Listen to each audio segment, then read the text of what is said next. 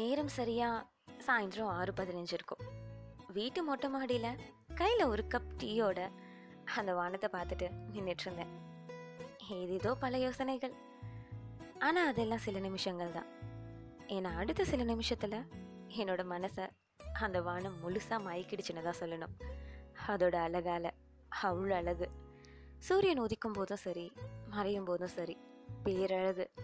அந்த வானம் முழுக்க பல வண்ணங்களை பூசிக்கிட்டு பஞ்சு மூட்டைகள் மாதிரி மேகங்கள் அலையலையா இருக்க அந்த ஆதவனோட செங்கதிர்களை பார்த்தா பார்த்துக்கிட்டே இருக்க தோணும்.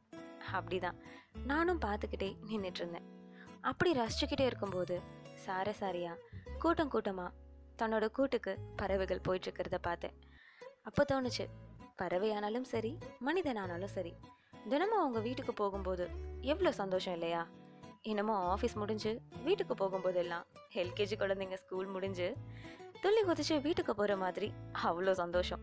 அதெல்லாம் நினச்சிக்கிட்டே மறுபடியும் கண்கள் வானத்தை நோக்கி போயிடுச்சு. சரியா அந்த நேரம். ரொம்பவே மிதமான தென்றல் காத்து.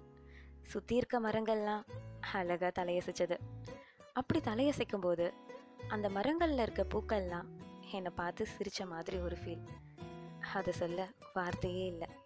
அந்த மரங்களுக்கும் இலைகளுக்கும் இடையில லேசா வீட்டுக்கு ரெஸ்ட் எடுக்க போயிட்டு இருக்க சூரியனை பார்த்து வெக்கப்பட்டுக்கிட்டே மெதுவாக எட்டி எட்டி பார்த்து நான் வந்துட்டேன்னு சொன்ன நிலா. இதை விட பேரழகு வேற என்னங்க இருக்க போகுது? என்னோட மனநிலையா கொஞ்ச நேரத்தில் இந்த இயற்கையை மாத்திடுச்சுன்னு தான் சொல்லணும். இந்த மாதிரி சில ரம்யமான விஷயங்களை ரசிக்க நம்ம மனநிலையை அழகாக வச்சுக்க உங்கள் நாளில் சில மணித்துளிகளை கண்டிப்பாக ஒதுக்குங்க.